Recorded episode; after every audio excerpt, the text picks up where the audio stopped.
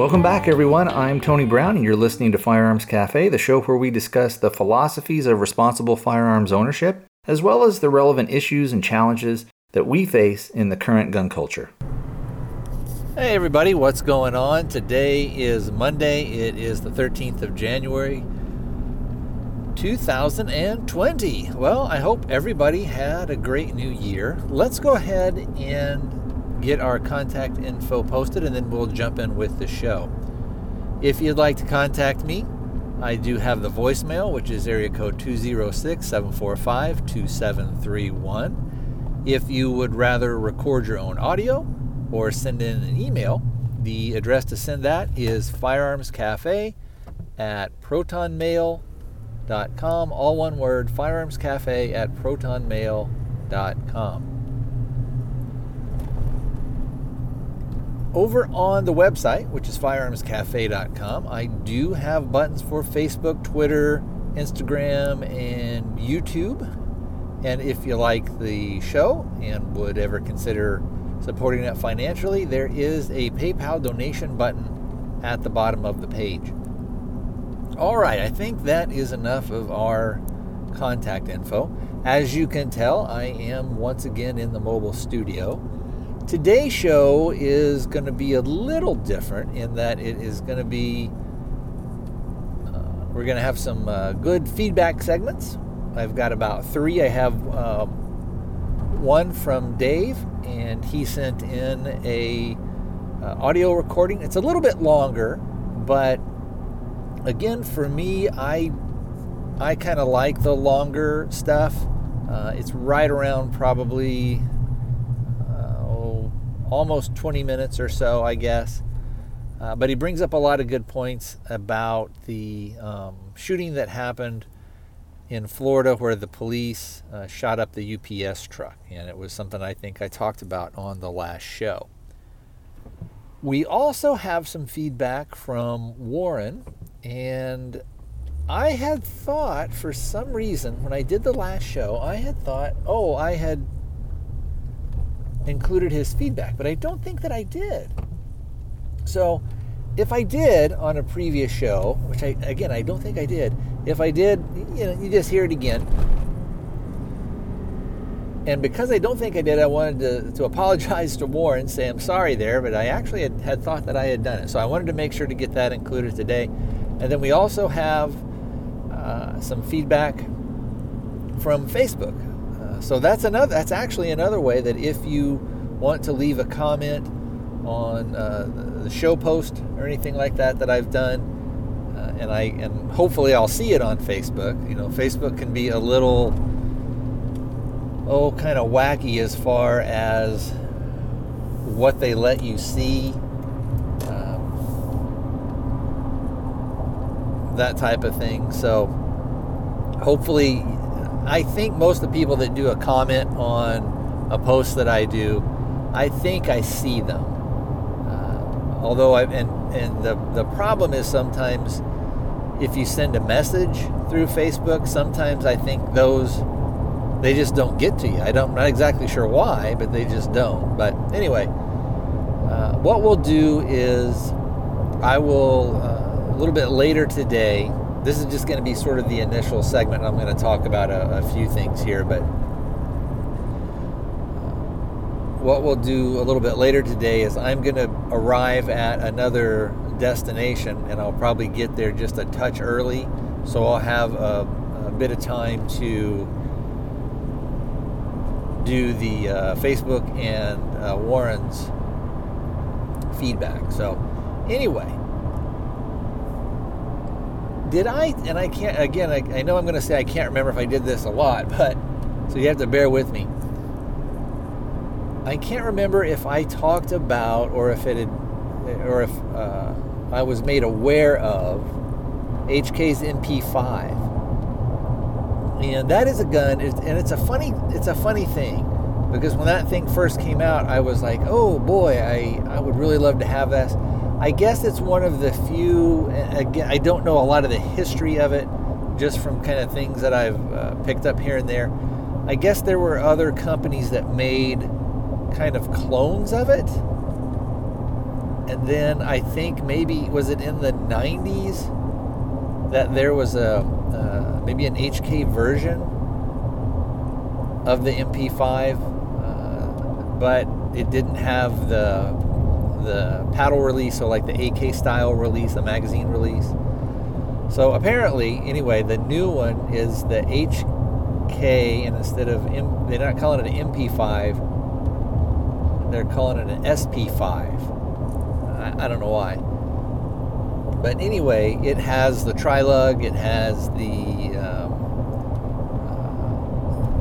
uh, the muzzle device, it has the paddle release, it also has the button release, uh, and I think it comes with two magazines. Now the downside to this deal is it is around, I think MSRP is around twenty seven hundred dollars which boy that's that is pretty pricey i and i don't know how many or, or what the how many is released or what the initial run i guess we'd call it uh, of the the uh, sp5s i don't know how many they're going to release. I assume they're probably going to sell all of them that they release even at that higher price point. And I guess the some of the clone stuff was around you know two thousand dollars anyway. Uh, I would love to have one. I don't know that I would ever be able to justify paying that amount of money uh, for that SP5. Now, with that thing too, it is a pistol, so it comes to you without any type of a stock. So it's it's it's uh, marketed as a pistol. Of course, with the braces that you can get the pistol braces, there's I think S, uh, SB Tactical has already got a pistol brace out for it. Uh, I'm sure that HK had uh, you know sent sent out word to certain pistol brace manufacturers and things like that. Oh, this and, and some other aftermarket component manufacturer people, so people like Magpul and some of these other companies, and they said, "Hey, this is what we're going to do, and you know, here's here's a copy of the gun or whatever, and you can that way you can uh, you can make whatever accessories you want, so that when this thing comes out, people will buy stuff, you know, that type of deal." So anyway.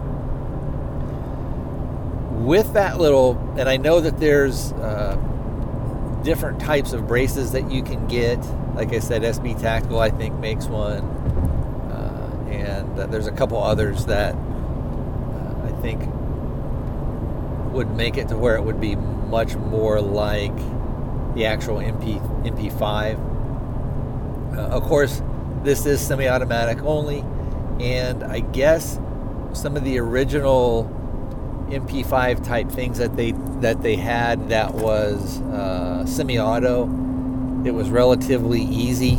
Uh, you always got to take that with a grain of salt when when they say, "Oh, it's relatively easy to, you know, convert this to full auto." Eh, you know, who knows. Anyway, the lower receiver on it is a little bit different uh, than maybe some of the the ones from the 80s and 90s that you could get. Uh, like I said again, I, I'm not super conversant on the history of it. But I did think it was pretty cool. I've never shot one. I would love to shoot one. Uh, supposedly they're they're kind of uh, as far as a subgun, they're kind of the the standard, I guess. Which and even though they've HK has made other models and tried to go away from the MP5 a little bit, uh, it's it seems like a lot of people still want that MP5. They, you know, because it's it's kind of one of those things where you could probably do some things to modernize it a little bit, but it seems like the people that are kind of using that, uh, so whether through military or police or security teams, whatever, that it's kind of hard to beat. It, it's sort of like a uh, a perfect little deal. Maybe there could be a few things here and there to, to modernize it for optics, but other than that, it didn't really need too much other stuff, uh, as far as I can tell. Anyway, So, like I said, I would love to have one. I'd love to get my hands on one. Uh, but holy crap! I mean, and, and what they're saying, I guess, because there, there's going to be a little bit of scarcity, is to get that SP5, you're going to pay a premium price. So you may pay, you know, up, upwards of $3,500. Maybe if it you got in a bidding war on something like Gunbroker, it might go for something like four. Although that to me is kind of insanity. But you know, I don't know if if you got money to burn, well, you know, why not? And you know, it's it's funny too because if we look at a few years ago, if we look what was available in something like the MP5 type platform, or I guess what we could call a pistol caliber carbine type thing, uh, and especially if you wanted to SBR it type deal, you know, go through do the paperwork. Now this was before all the braces, which kind of has rendered that moot. But a few years ago, there really wasn't a whole lot in the technology and the development that was going into uh, what will, I guess technically they're, you really, and even I've called, but I was thinking about it today, and I've called my little build that I'm doing, I've called that, oh, this is my PCC. But it's not really a pistol caliber carbine because it's a pistol. So it's a pistol lower, and it's shooting so I guess it's just a a braced pistol that shoots nine millimeter out of an AR lower. I mean that's kind of a bigger mouthful, but and it would be kind of silly to say something like it's a it's a pistol caliber pistol. But I mean under the the um, rulings or classifications of the ATF, you know that nine millimeter well i've got two not nine millimeter lowers. I've got two ar pistols. And you know we've talked about before if you've got that if once you're especially if you're building it know you've got a strip lower so in, in essence it's basically just a firearm until you kind of put your intent upon it so I've got one. I've got one lower. Well, I've got one complete rifle. So I've got one lower that my intent always was to have that as a as a rifle. So on that one, that would always, you know, if I were to, if I were to put theory, I guess, in, in like in a court of law type thing, if I were to put a less than 16 inch barrel, a barrel shorter than, or an upper shorter than 16 inches, you know, with a barrel shorter than 16 inches on that particular rifle, then that would be in violation. Now, with the two pistol lowers that I have, and I guess technically I only have the one right now because I'm in the process of building the other, which I'm going to film and put on YouTube and put on Gunstreamer and stuff like that. So uh, I would like to put it on Full30, but I don't think I'll ever be on Full30. Uh, I don't know that they're ever going to open anything up. Like I mean, they always say they are, but then they're not. It's been a couple of years at least uh, since they said that they were going to go ahead and do it. I just don't think they have the infrastructure. Uh, but it seems like something like Gunstreamer does, and Gunstreamer seems to be able to do it. I don't know why Full30 isn't. Maybe just the people behind it don't have the funding or don't have the resources. I don't know. If somebody does know, that would be an interesting thing to talk about, especially if you kind of know a little bit of behind the scenes stuff. Why is something like Gunstreamer able to get up and going and something like Full30 seems to kind of have stagnated a little bit or only adds adds people very very rarely that type of thing so anyway, getting back, we'll circle back around to uh, that pistol pistol lower that I have. That's an AR lower. The point about talking about that stuff was that uh, it kind of takes away sort of some of the demand for something like that in the uh, SP5, the HK SP5. Uh, you look at at uh, companies like, for instance, where my lower is from, which is Foxtrot Mike. You look at C, what is it, CMMG, and they've got their little kind of uh, their version of the uh, delayed blowback system. You look at some of the other thing. I think there was Angstadt Arms and some of the other stuff. Heck, you even look at, um, and this is what one of our some of our feedback is is going to be about. But you look at uh, products again, like I have, to where if you're sort of going to build your own type of thing, and you're kind of Frankensteining it. So, in essence, for mine, I've got the pistol lower, then I've got the stern defense magwell adapter, uh, which allows you to take Glock mags. Uh, but then there's a thing called Endomags, which uh, are interesting, and we'll talk a little bit more about those. So there's there's been more development and there's been more interest in those things, and partially because I think of some of the rulings that the ATF has done in regards to the pistol brace. So it makes it makes something like a eight and a half or a ten inch nine millimeter or ten millimeter or forty five caliber upper. It makes that much more feasible if you're able to use the brace. So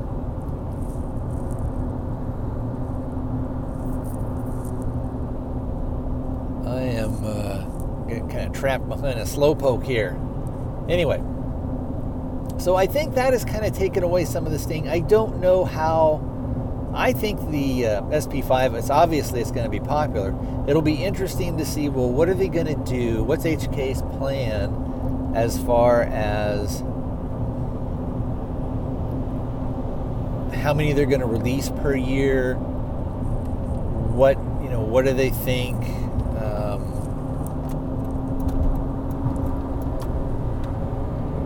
you know, do they think that people are still going to kind of pay for that, or do they think that people are going to say, well, you know what, for the price of one of these HKs, yeah, it's kind of cool to have, but I don't know if it's twenty-seven hundred dollars cool when I could, if if I, uh, let's say for $600, 700 dollars or even 800 dollars let's say if you spent you know 800 dollars you could you could buy three 9 millimeter type um, and I've got my head not to call it PC but we'll just we'll just keep saying PCCs you know you could you could build yourself those or buy them uh, you could probably buy even of the high end things that are around maybe 14 1500 by the time you're paying what they what you might have to pay to get an HK especially if you're looking around 3000 you could you could buy a thousand you know three thousand dollar ones. You could buy two fifteen hundred dollar ones. I don't know how much the CMMG one is. And I'm driving in the truck or I'd just you know look it up and let you guys know.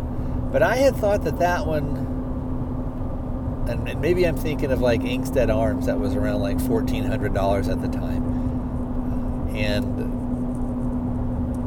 you know there are there are certain things as far as you know does this have last round you know hold hold open which some people really care about other people don't care about near as much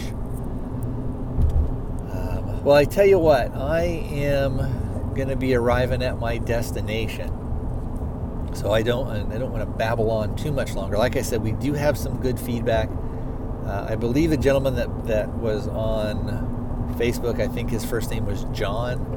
Hopefully, I've got that right. If not, I will correct it later. But we will hear from John. We'll also hear from Warren, and then uh, we'll probably uh, wrap up the show today with the feedback from Dave. And again,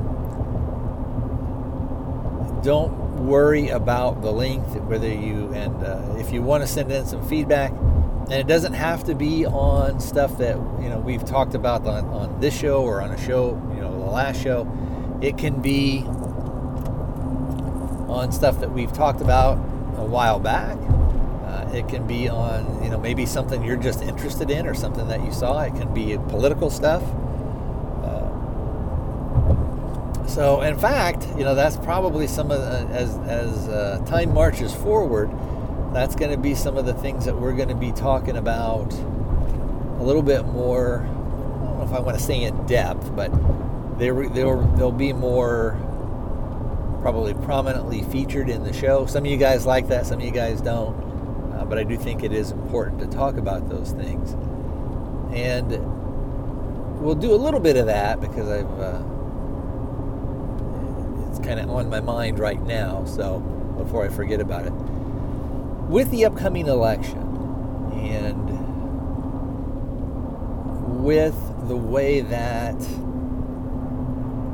the House of Representatives is set up, you know, they are you you get X amount of representatives based on population. It's not like in the Senate where you just have two. So what's happening in places like Texas, a little maybe a little bit here in Arizona, is you have you have uh, so much flight from a lot of what we'll call blue states, I guess, that are coming into red states. And what that's going to do is it, it, may, in some of those places, it, the, the uh, population growth may change. And I, like I said, I think in Arizona we may end up picking up one more uh, one more rep. I don't know. I, I heard a thing where one guy was thinking maybe two, but you you know, uh, based on the census and everything like that, you know, I don't know. We'll we'll have to see. But uh, again, as as you see a lot of these blue blue state people, we've talked about this before that a lot of people maybe who were who were more conservative moved out of there a few years ago. But what's happening now is that they are getting so regulated and overtaxed and, and unfairly taxed on stuff that anybody who, and now even the blue state, the, the dyed in the wool, maybe we'll call them uh, uh, liberals, ultra liberals, who are going to vote Democrat no matter what, those people are even starting to say, oh man, enough is enough. We got to get out of here.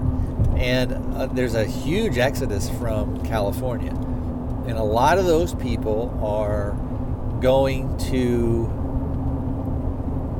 uh, they're going to places like Arizona just because we're very close. They're also uh, flowing into Nevada and into Utah. Uh, and a lot of those too, you get a lot of people from back east and uh, as well from California are flowing into Texas. In fact, every once in a while, you'll see out here in Arizona, where I am, you'll see a bumper sticker that says, you know, don't California, don't California my Arizona. Um, so it will be interesting to see. And like I've said over uh, the past few shows, when we're talking about some of uh, the political stuff and kind of what's going to happen and, and, what is the political face of uh, of Arizona going to be going forward? Is it going to kind of eventually flip back to red? Is it going to be a state where it's going to be kind of a pink state where we have uh, maybe a majority of more, and for lack of a better term, we'll say conservative, or I guess we could use Republican and Democrat just to keep it relatively simple. But are we going to have more of that? Uh, a thing where uh, over time, and I used to think in 15, 20 years, we would probably be, we would go from pink maybe more into purple. But I think probably what's going to happen is that Arizona will probably turn to maybe like a pink state. Uh, it depends on how far the pendulum is going to swing with the Democratic Party and then the left, and how you know bananas they're going to get. Uh, and and eventually people will say, you know what, we've had we've had enough, and uh, that is that. Well, I tell you what. Um, real quick here, I do, I still do think that Trump is probably going to get reelected. I think it may be very, very close, but at this point in time, I do think that he will be reelected. I am approaching my destination, so I will sign off and I will probably pick up, hopefully, with you guys here in a few hours if it turns out uh, the way that I think it is going to turn out. I will be right back.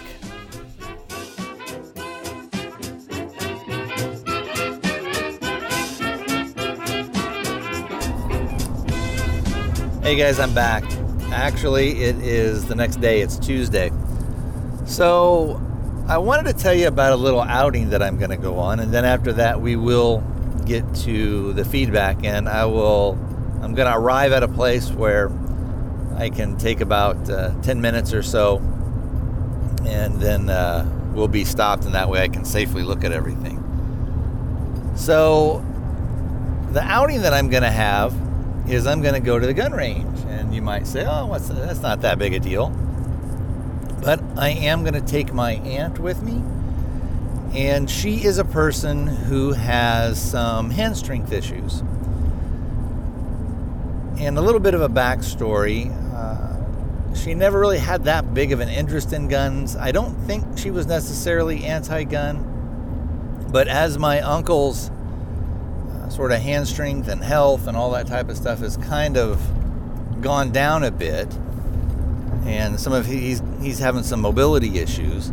She kind of feels like well we've got a firearm in the house and i need to know how to run it. I need to know um, that if something goes down that i would be able to to use it and, and i'd be familiar with it. But i want to make sure that i can uh, manipulate it and maintain it and not just be able to shoot it, but be able to you know take care of it and everything. And one of the firearms that they have, one of the handguns that they have, I think that she feels would be appropriate for home defense. Uh, they have a Glock 30, which they've had for years and years and years.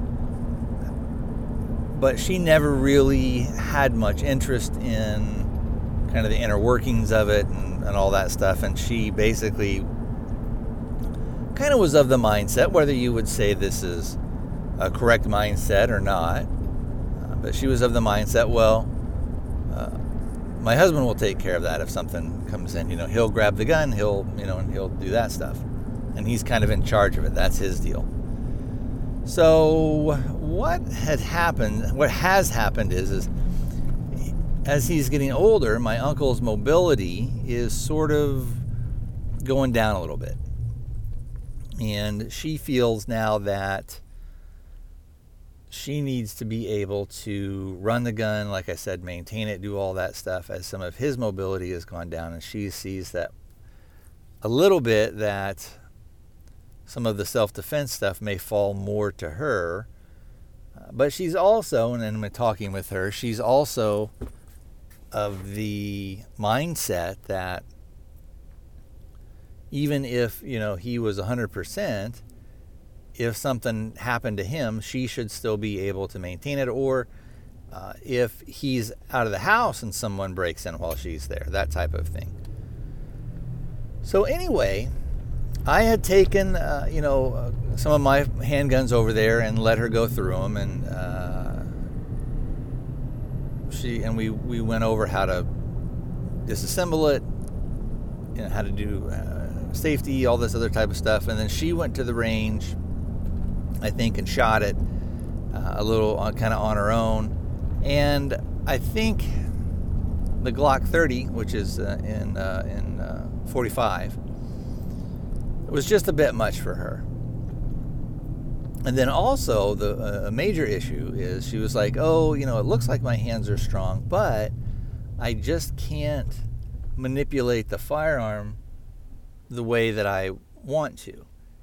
And I know there's certain techniques, and we went over some of those things, but uh, she just feels like ah, you know, it's it's too hard. And the main thing too was is that she didn't have the hand strength to and the coordination she felt. I mean, I think she could probably get it after a while, but you know, with the Glock, got to do your little takedown lever, and you you got to do your um, not lever, but you know what I mean. The little uh, what the heck is that? I'm having a, a mind freeze right now. Anyway, almost everybody out there knows how that's listening to this knows how you disassemble a Glock. And for her, she didn't really have the strength to be able to pull down those front tabs and then pull back on the slide and the coordination of it was just it, she could get it sometimes but eh you know and, and she just doesn't care for it so one of the guns that when we were first in initial discussions that i was talking to her about was the smith & wesson m&p i think it's their shield line but it is the uh, the 380 ez and uh, I showed her some videos on that. And of course, most of the videos are men who are using the gun and they're saying, "Oh, it's you know, it's hardly any recoil. It's you know, it's super easy to to rack the slide, all that and the other thing." And then she kind of made the point, and she's like, "Well, yeah, I mean, you you know, it's super easy for them, but look at those guys." She goes, "They're they're like you. They're these big gorillas, and they got plenty of hand strength, so of course it's no problem." And you know, is it going to be that way for me? Is it going to be super easy? And I was like, well, I think, you know, the way that this is designed and everything is designed for somebody who maybe has some arthritis or has some hand issues. So, anyway, what I did is I said, well, let me let me call around to a couple of gun ranges and we'll see if they have one for rental. So I called over to a gun range out here, one of the uh, ones and one of the first ones, and one I like. It's uh, C2 Tactical, and some of you Arizona and Phoenix people, East Valley people may know where that is. And so I called them up and they're like, well, yeah, we actually have that one and we have it for rent. So this Thursday, we are going to go over to the range and uh, I will hold off on putting the show out until uh, on Friday. I'll give you guys a range report and uh, we'll kind of see what she thinks. For me, I think it's going to be super easy. Now, I know, and I don't know if it's out yet. Uh, and like I said, I'm in the truck, and so I can't see, but I know that they're coming out with an, uh, an easy and 9 millimeter. And that may actually work. I don't know, but we'll see. I mean, I, I know that the, uh, from the reports that I've seen is that the 380 EZ is the easiest one and then the nine millimeter is sort of a little bit of a step up from that, but it's a, it's still, you know, a couple of steps down from the, uh, uh, you know, from a regular, let's say like Glock nine millimeter type thing, or even the the regular M and P's type thing. So we will see. I, I, you know, and I may have her. Uh, well, I was going to say I may have her look at some of the larger M&Ps or just a regular shield. Uh, but I, again, it's it's going to be some of that slide stuff. Her the easy may be kind of what we want. Now, some of you guys may say, well, you know, she could do, you know, could she do something or would she maybe want to use a revolver where there's really not going to be a whole lot of uh, manipulation. You know, she can get something with uh, maybe like a, a, a, double action, single action, to where she could cock the hammer if she felt she needed to, uh, as opposed to having the longer trigger trigger pull. Um, and, and you know the, and I don't know how big a deal that would be. However, if she's going from let's say if it's a you know from the double action so she's she hasn't cocked the hammer and she's deciding to do that she may think well the trigger pull is a little too heavy and a little too long. Uh, and she may feel the you know maybe the the uh, the weight of the revolver. If she let's say if she got something like a five inch uh, Smith and Wesson or you know a Colt or something like that or not five inch what am I saying thinking of thinking of the the uh, barrel length. So maybe a four inch Smith and Wesson a 357 might be pretty good. But what she is thinking is uh, she would rather have a little bit more capacity and have the ability to do kind of if, if she needed to a quick magazine change. Now, here's here's the deal. She will actually. She's not one of those uh, people who will say, "Okay, I'll buy the gun, I'll shoot it once, and I'll put it away and never touch it again." She's the type of person that will actually go to the range, will take some classes, and will get some training to where she's actually, I'm saying actually a lot, to where she is competent with the firearm. Now, well, there was another thing. Maybe I'll talk about this a little bit later. One of the things, and this is one of the things that I've kind of always thought too, is that, you know, training is good, uh, but for the majority of self defense situations, and this is going to be maybe controversial to some or go against some of the dogma, is that there are a ton of people out there that we hear about, and I think um, my friend Phil Wong, who some of you guys have heard on other shows. But anyway, Phil had put an article up, uh, and I can't remember who wrote the original article, but it was talking about that the majority of people that, that defend themselves with firearms don't have tons and tons of training. And the reality is is that if somebody can put a couple of shots on a torso sized target, so uh, maybe a, uh, um,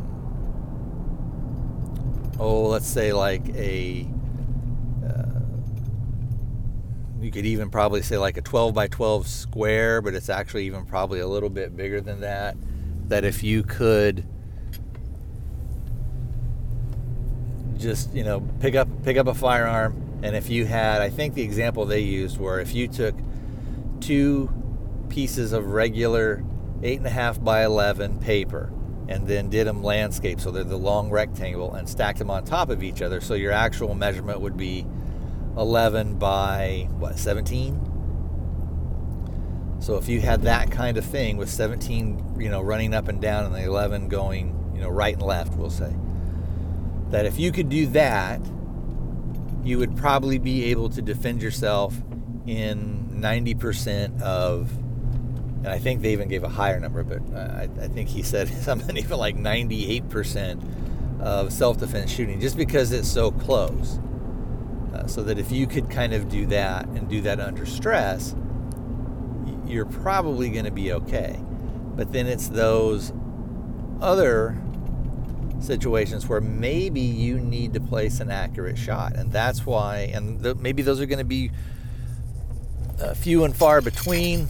And uh, you're hearing the dishes rattle. I dropped off my daughter for school. She brought some of her breakfast with her because we were running a little bit late. So I don't know if you heard that, but if you did, that's what that was. Anyway, you know, it's those one or two percent shots that you may need to take in order to save your life or to save the life of a family member and that's why you need to get the training. And also, it does, you know, by doing training and doing uh, maybe some competition, you sort of get some of that stress inoculation where it, it if something like that happens, again, it's not going to mimic it perfectly, but your body is going to say and your mind is going to say, oh, this is kind of familiar or hey, I know what to do in this situation. So you're not, hopefully, with that, you don't just freeze. All right, so I'm pulling in. So let me know what you guys think on that. I thought it was interesting. It's something that I've always kind of, uh, kind of thought when when sometimes people say, you know, you've got to have 60,000 hours and you know do all this and 3,000 hours of that before you're even, you know, you, before you should even touch a gun and and think about you know carrying one for for self-defense and i've always thought well there's been a heck of a lot of people out there with very little to sometimes maybe even zero training that uh, have defended themselves and done okay. And uh, again with, that you know so uh, the point of me saying that is do i think that she could if she had a gun right now that she would be able to defend herself? And the answer would be yes. So, anyway, let's go ahead and let's look at some of our feedback that we were talking about the other day. Let me pull it up here real quick. So, what we'll do is we'll we'll uh, read a little bit of the feedback that we got from John or Jim. Excuse me, I said the wrong thing. Mucho apologies there, Jim. I thought it was John for some reason, but anyway, it was Jim, and this is over on uh, Facebook, over on the listener page over there. Uh, Jim wrote in. We were talking about the uh, nine millimeter AR pistol that I was uh, talking about, and some of the and some of and how I had a um, the stern defense thing. What he was using, that's that's terrible. like I'm going through puberty again. Anyway, what he was using was something a little different. So I'll go ahead. Oh, and one other thing too, I need to correct. I kept saying the other day on the last show extractor. I was saying extractor, extractor, extractor. And what I should have been saying was it's the ejector. It's not the extractor. The extractor is in the bolt, and there is no problem with that. Uh, so, for some of you guys maybe that aren't as familiar with some of the nomenclature, the extractor is the, the uh, uh, kind of like a little hooked piece of metal. Uh, think of maybe like a little hooked dent- dentist pick, but of course much thicker. And what that does is it grabs onto the rim of uh, the brass case and it pulls it out. And as it pulls it out of the chamber and is pulling it back, the ejector is what hits, uh, usually on the back of the case. It hits the back of the uh, of your case, and it and then it is able to you know push it out uh, through the ejection port. Anyway, blah blah blah. So uh, Jim wrote in and he said, "I just listened. Thank you for the show, always entertaining. About the PCC, I've been using." Mean Arms Endomags. They work very well and are a cheaper alternative to conversions. The downside, you can't have the same mags as your pistol. And then he put a, a pistol or pistol. He put a picture of uh, his thing over on Facebook. So if you want to go check that out, you can see his um, his AR with a 9mm upper, and you can also see he's got a picture of what the Endo Mag looks like. So I would say go ahead, go on Facebook if you have an account over there, and go over to, you can just do Firearms Cafe and look for, I believe it was show number, was it 201 that I did? I think it was 20, yeah, 201. So anyway, uh, look for that post and you can see that picture and uh, I think they are for one. And, and what you get, it's thirty dollars. I went on the website and looked around, and you get basically you're replacing the guts in a PMAG. They have one if you have a CMMG uh, Banshee, I believe it is. You can you you want to get one that's they have one that's special for that. Uh, but for all other things, and one of them when I went and looked on Endomag's website, one of them that they talked about was the uh, the Foxtrot Mike upper. So it is kind of I won't say necessarily designed to work with the Foxtrot Mike, but that was when I went onto their website and looked and watched their video. That was one of the uppers that they were using, and they weren't having any problems with it. So anyway, the guts of this thing is thirty dollars and I thought, oh, and at first I thought, oh, you're going to get, you may might get three for 30 because you can get, you know, a full PMAG sometimes if you can find them on sale. Sometimes you can get them for like 10 bucks. It's a full magazine with guts and a follower and you know everything like this. And on, uh, so anyway, um, it's 30 bucks, but it's only for one set of guts. Now, maybe somewhere there's one where you can find them uh, on sale and get them a little bit cheaper. Uh, but I had thought, well, shoot, for 30 bucks, I should get at least two because all, all it really is is I think it's an end plate uh, on the, on the bottom of the spring, the spring, and then their follower. So, one of the problems, I guess, that you can have with it because your I believe the ejector is in the, the follower.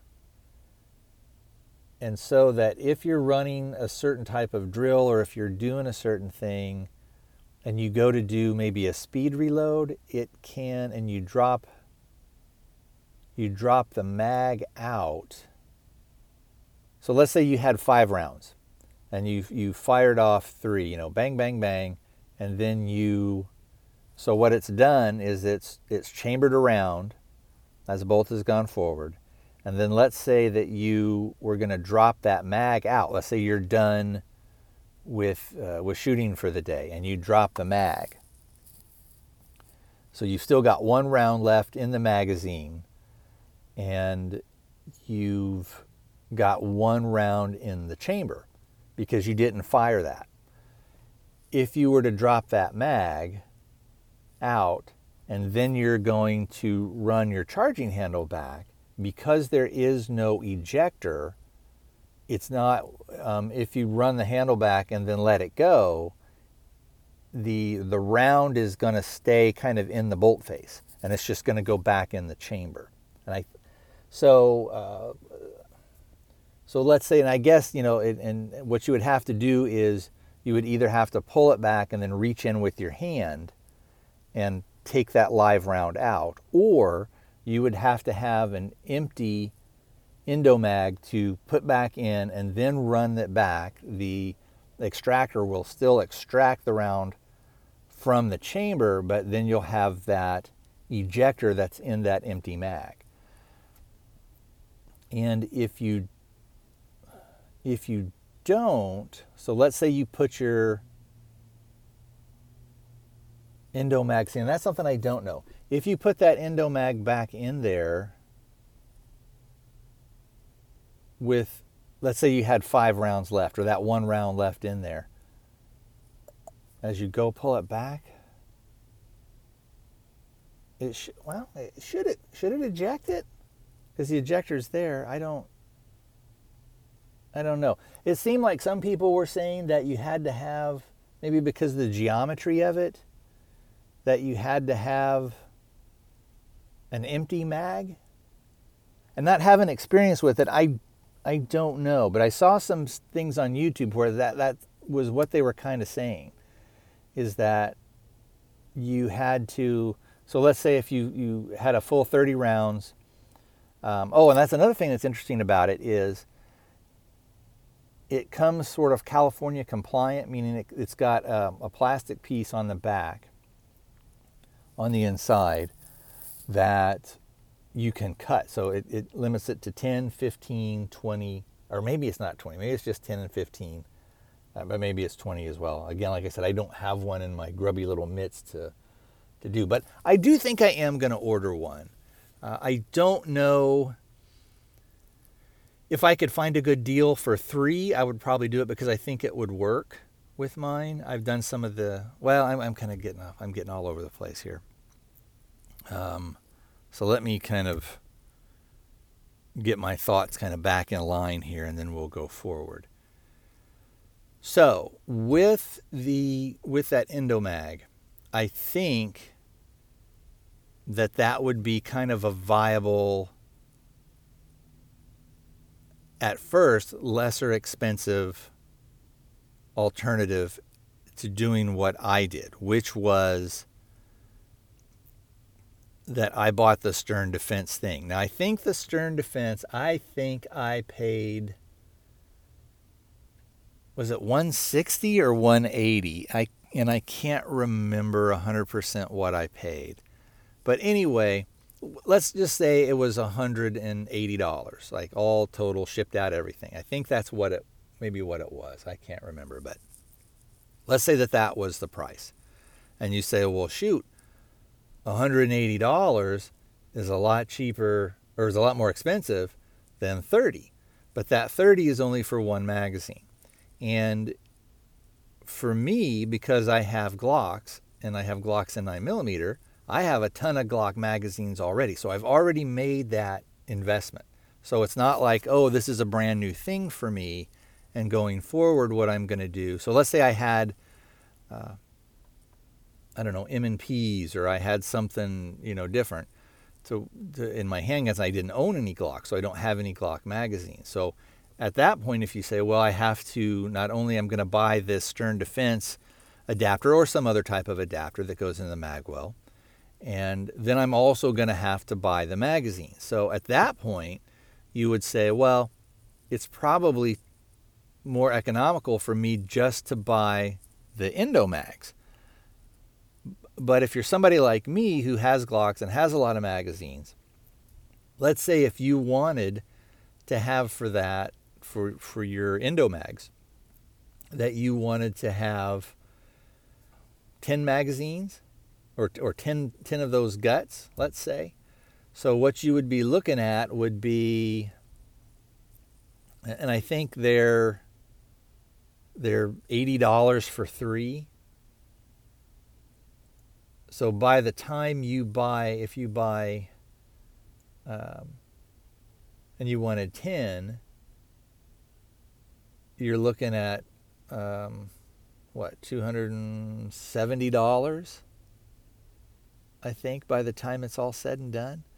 So, you know, if you want a lot of those mags, unless you could find them on sale, like if you could get 3 for 30, that would be a, a, a lot better, but you're really about the best you're going to do because like I said, I think they I think they were $79 for 3 uh, as opposed to if you were buying them individually, it would be $90 for three.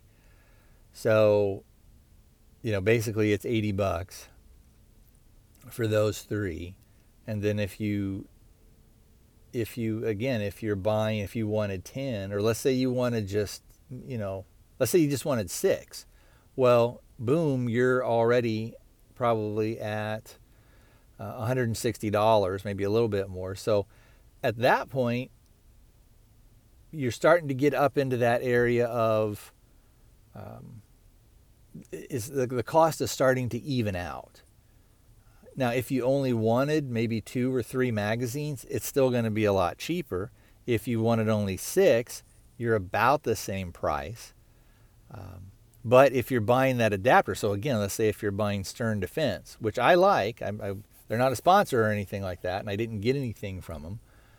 Uh, I wish I had, but I didn't but I like that stern defense thing. It's got last round bolt hold open. It's got um, the uh, the ejector that's in there, and uh, you know you can kind of work on it a little bit if you needed to. You can get some replacement parts and things like that for it. So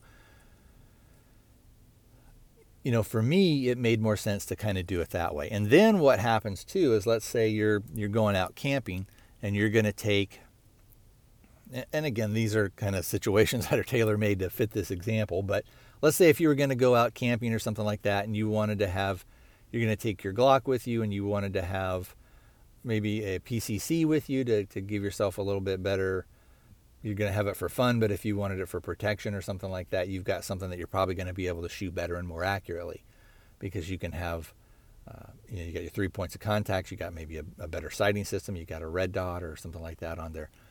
So you would be, you could run the same mags. So anyway, I need to go in, and when I get back, we'll do another bit of feedback here.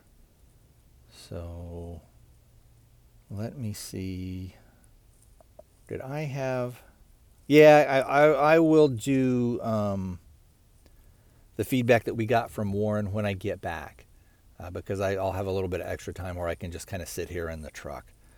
Uh, and that way I can give sort of uh, a little bit of time to Warren's feedback. So, Jim, hey, thanks for sending that in again to Warren. Apologize for not getting this out on the show sooner. I thought that I had, but when we get back, we will go ahead and I'll give you a little teaser. It's about lever guns with Warren's feedback. So, lever guns, lever guns. All right, see you in a second.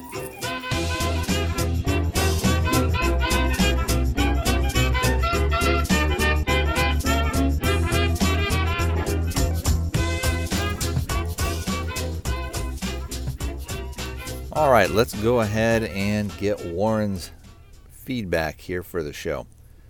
He writes, Tony, I have a Marlin 1894 357 Magnum. It's a very smooth action and shoots great. Recoil is very mild. A great brush gun for around here, which is Western Oregon. Last time my nephews were up shooting, they couldn't get enough of it. They range in ages from 6 to 14. Each one could handle it with ease. You also talked about 10 millimeter Glocks. I don't have any experience shooting the Glock, but I do have a Springfield XDM in 10 millimeter. I just picked it up a few days ago, so I have not had the chance to shoot it yet, but I much prefer the feel in hand to the Glock.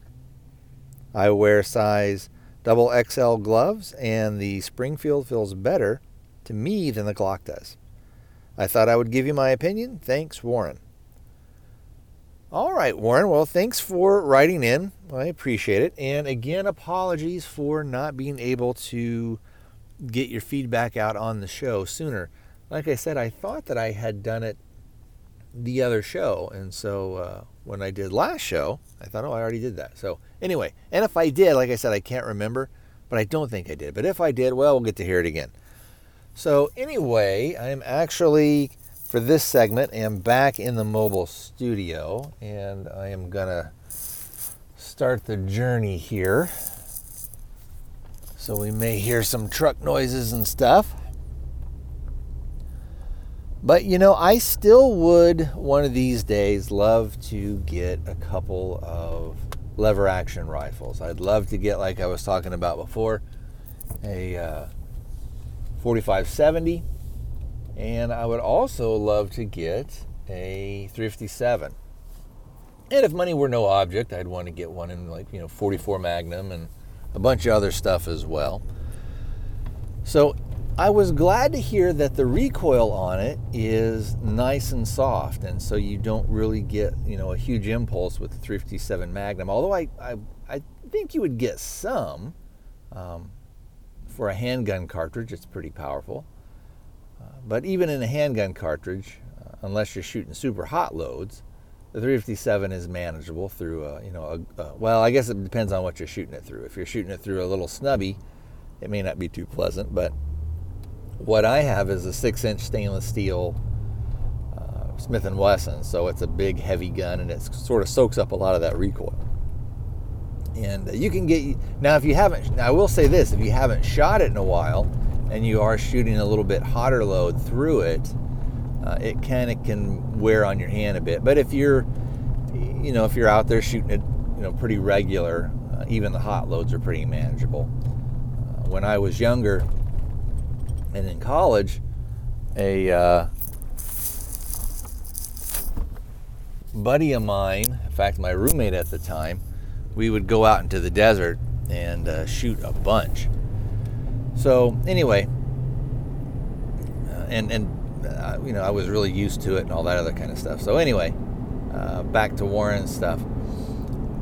I would love to be able to have something like that again because it matches the handgun that I have, you know, same caliber and everything. So, and and for those of you guys that don't know, you can shoot uh, 38 specials through uh, anything that's chambered in 357 generally it's lower pressure and all that stuff so there's no there's no safety concerns or anything like that it, and I think it would be nice too. You know, a lot of times we think about, well, what's a good first gun? And uh, a lot of times we automatically say, oh, well, a 22, because there's really no sort of felt recoil. You know, you can you can shoot a 22 all day. It's not going to do anything there. You know, you just don't feel anything. You're just basically pulling the trigger. And then, especially if you have somebody who is a little maybe sound sensitive as well, if you pop that thing on, uh, or pop a, a suppressor on that thing, excuse me, I should say, then you're really all you're hearing is just the action of the of the gun, just the click clack. You don't hardly hear anything, especially if you can shoot some uh, subsonic loads through it then you don't. I mean, it's super quiet. Now let's uh, switch over a little bit to sort of that 10 millimeter talk. And a couple episodes ago, I was talking about that I I wouldn't mind having a 10 millimeter. It seems that a lot of guys in Alaska and uh, places where there's bear country, if they're out hunting and the uh, the red coats don't have any regulations against carrying a pistol, uh, you know, for self-protection and everything like that. Uh, a lot of guys are carrying 10 millimeter, and they're using it. They're shooting kind of hotter loads through it, um, and they are using it for protection, maybe against bear, or maybe depending on where they are, maybe mountain lion, things like that. So, or you know, in the worst, in well, I guess I don't know. I don't know which I would consider a worst case scenario. At least with a uh, a criminal, you might have the ability to reason, or they might disengage once they see that you're uh, that you're armed. Although, uh, if somebody is approaching you while you're out hunting, you already have a long gun on you, uh, unless maybe you were bow hunting or something like that. Um, or uh, you know, but even with that, you're you know you're still armed. So, but uh, unfortunately, there's not going to be any reasoning with a mountain lion or a bear. So, but I saw an interesting video the other day, and there's a, a, guy by the name of Paul Harrell, and I actually like quite a bit of his stuff, and he does a lot of testing. And one of the kind of the interesting things is uh, one of the ways that he does the testing is he makes what he'll call like a meat target, and he tries to he'll get. Um, like a rack of ribs, like pork ribs or uh, beef ribs, something like that, depending on what he's testing, to try and simulate uh, a human target. And then he'll take, so he'll have a layer of, of denim or something on the outside, then he'll have the, the uh, ribs, and then he'll have uh, oranges or watermelon, things like that, to simulate lung tissue. And then on the other side, then he goes uh, again to the, he's got another set of ribs, and then he's got, uh, I think, cloth again, and then he's got a little backstop where he can try and catch the bullets. And I know it's not the same as shooting through, but it, you know, I think it gives you a little bit better, oh, uh, uh, for doing a simulated effect, it probably is one of the better things out there rather than just shooting it into gel because you are, you're shooting it through meat, you're shooting it, you know, through clothing and meat, and uh, the simulated stuff of uh, you know of the fruit you know maybe gives you you know I don't know how well that simulates lung tissue because there's still other organs and uh, you know you have your spinal column and other things that are in there but basically I think it does a pretty good version and it's it's interesting on how many times the actual the actual bullet doesn't go all the way through, depending on what he's testing. So, anyway, the whole point of all this stuff was that we were talking, you know, a little bit earlier about the 10 millimeter, and I still am interested in getting it. But one of the things that he did was he said, well, let's test between 10 millimeter and 45 ACP. And kind of what he found, you can go over there if, if you look up Paul Harrell, uh, P A U L, and then Harrell is spelled H A R R E L L, so two R's and two L's. So if you look up that and then type in, you know, 45 versus 10 millimeter, 10 millimeter versus 45, whichever it is, it'll it'll pop up for you. And kind of what he found, and I, I'll sort of paraphrase or summarize kind of the video there. Uh, he did some, uh, and also what he does is he, he has a chronograph, and so he actually sees, okay, well, this is how fast these particular bullets are going in. So when we have, uh, you know, uh, velocity and uh, the weight of the bullet, you know, what what does that give us as far as energy that's getting dumped into the target? And what will that mean for expansion things like that? And so a lot of times what he'll shoot is he'll do stuff where he shoots just kind of regular ammo. So he'll try and shoot a variety of different ammo so we get a little bit more of a of a what do they call it? A sample a sample size you know get a little bit bigger sample size. So anyway what he found was of course that the 10 millimeter was, you know, moving faster, but sort of at the end, when you look at, at energy dumped in, if I remember right, I've seen so many of his videos that some of them kind of blur together. But if I remember right, the 10 millimeter was better. So you, I think you got more energy, um, and depending on what you were shooting, but it wasn't that much better. So that if you had a 45, and if you, and if and if you were gonna carry that for protection in, in bear country, that the penetration, at least on some of the targets that he was getting, wasn't that you wouldn't necessarily be undergunned. I guess would be the thing with 45, and especially probably on you know human targets or something like that. But uh, you know if you got something on a bear, um, I don't know. I still think that. And a lot of times, you know, he says, "Oh, well, these are my findings," but you know, you still be the judge, type thing.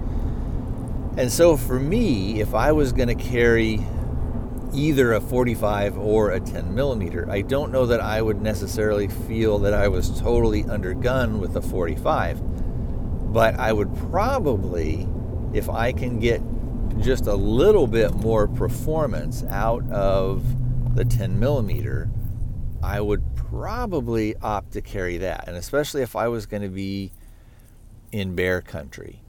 Uh, now, if we switch over to some of the other uh, videos that I've seen from guys that live in Alaska and have had experience out there, and guys that, who go out and hunt and know of people that have had encounters with bears. And I can't remember what was the guy. He had like an odd name, like Chuke or something like that. C H U K E. Chuke's Outdoor or something like that. Anyway, he's an Alaska guy and he talks about how up in Alaska, 10 millimeter is sort of the the gun in the round of choice, and the and of those guns, the Glocks are sort of the gun of choice to carry when you're out, sort of out in the bush a little bit, or just you know. My brother used to live up in Sitka, and uh, the island, one of the little islands out there in Alaska, and even out there, there's a ton of brown bears, a ton of grizzly and when we were out there, he and his his wife had gone further north, believe it or not, and were doing some teaching up on some of the uh, the oil rig kind of the oil companies will. In their case, what happens is you know the when they're out there working on the oil fields and, and doing that stuff, they basically have you almost get like these little villages. So you get lots of uh, workers, and then you also have lots of native people that will send their their kids up to school, so they need school teachers up there in these far north reaches. So anyway, he was up there doing that. He let us, my wife and my daughter, and myself stay in his little apartment type thing that they had. It was kind of a oh, you would call it an apartment, but it, you it was almost like a two-story townhome that you sort of had to yourself type thing, but it was still tiny. It was teeny tiny. So there would really be no way that we could have stayed there with them because it was a uh, a very small two bedroom apartment and calling it a two bedroom apartment is a stretch and I, I and then you but you also had a downstairs part.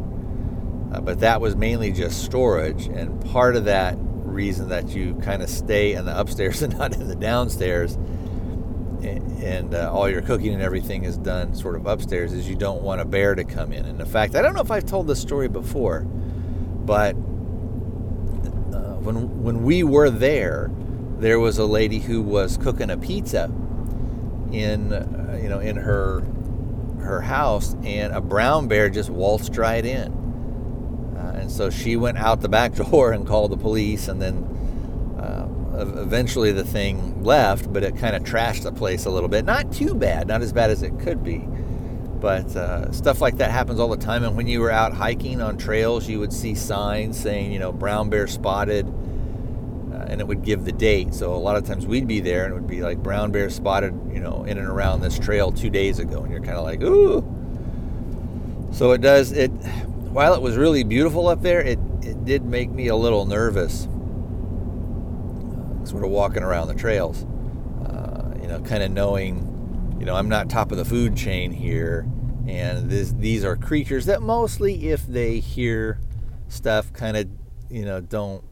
You're not necessarily their their prey or their their uh, preferred prey, I guess, is what we would say, or their preferred food source. And so usually, if you have one that is not necessarily hungry or maybe it's it's not old, they generally will kind of go the other way if they hear you. So they always talk about, you know, make a lot of noise, talk a lot, you know, don't be super quiet. Um, they also talk about that dogs, a lot of people will go out with their dogs, but that you want them sort of on the on the leash with you type thing or or you know don't let it run off because a lot of times what happens is that dog would be considered something that a bear would eat. It would see that as oh here's a good food source for me. And sometimes when the dog if it goes off and then comes back it can bring the bear back to you although some people will make the argument well you're better off to have a dog because the dog is going to alert especially if you're kind of a you know, uh, if you live up there and your dog's sort of used to that type of stuff. How true that stuff is, either way, eh, I don't know. Anyway, that's just what I was told by you know some people that lived up there that I talked with. Also, you would see people, a lot of people up there packed uh, big bore revolvers. You know, like the four, what is it, four is it 454 or 464 something like that or 455 i can't remember all those and like they'll and some people will even pack the big 500s with those things though they're you're harder to get the follow-up shots and that's one thing with that 10 millimeter is uh, it is maybe a little bit easier to do it. Also you have a larger capacity than maybe those five rounds that you've got in those big in the big revolvers and one of the things that that Chuke guy was saying was that a lot of times you're shooting that bear, bang, bang, bang, bang, bang, and it's still coming at you if it's deciding that it's going to charge you.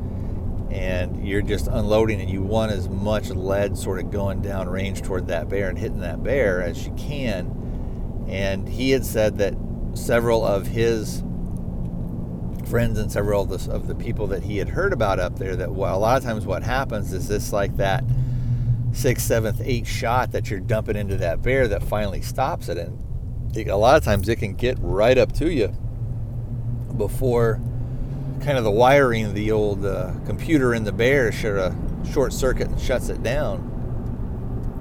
So anyway, I know I kind of strayed a lot off on there. I still, like I said, with a lot of these things, a lot of the guns that I talk about a lot of the things that I would like to get are uh, kind of wish list or dreams or type thing, or if it's a deal where if maybe I had unlimited funds or maybe I win the lottery one of these days or something, and so you know buying a bunch of guns isn't that big a deal.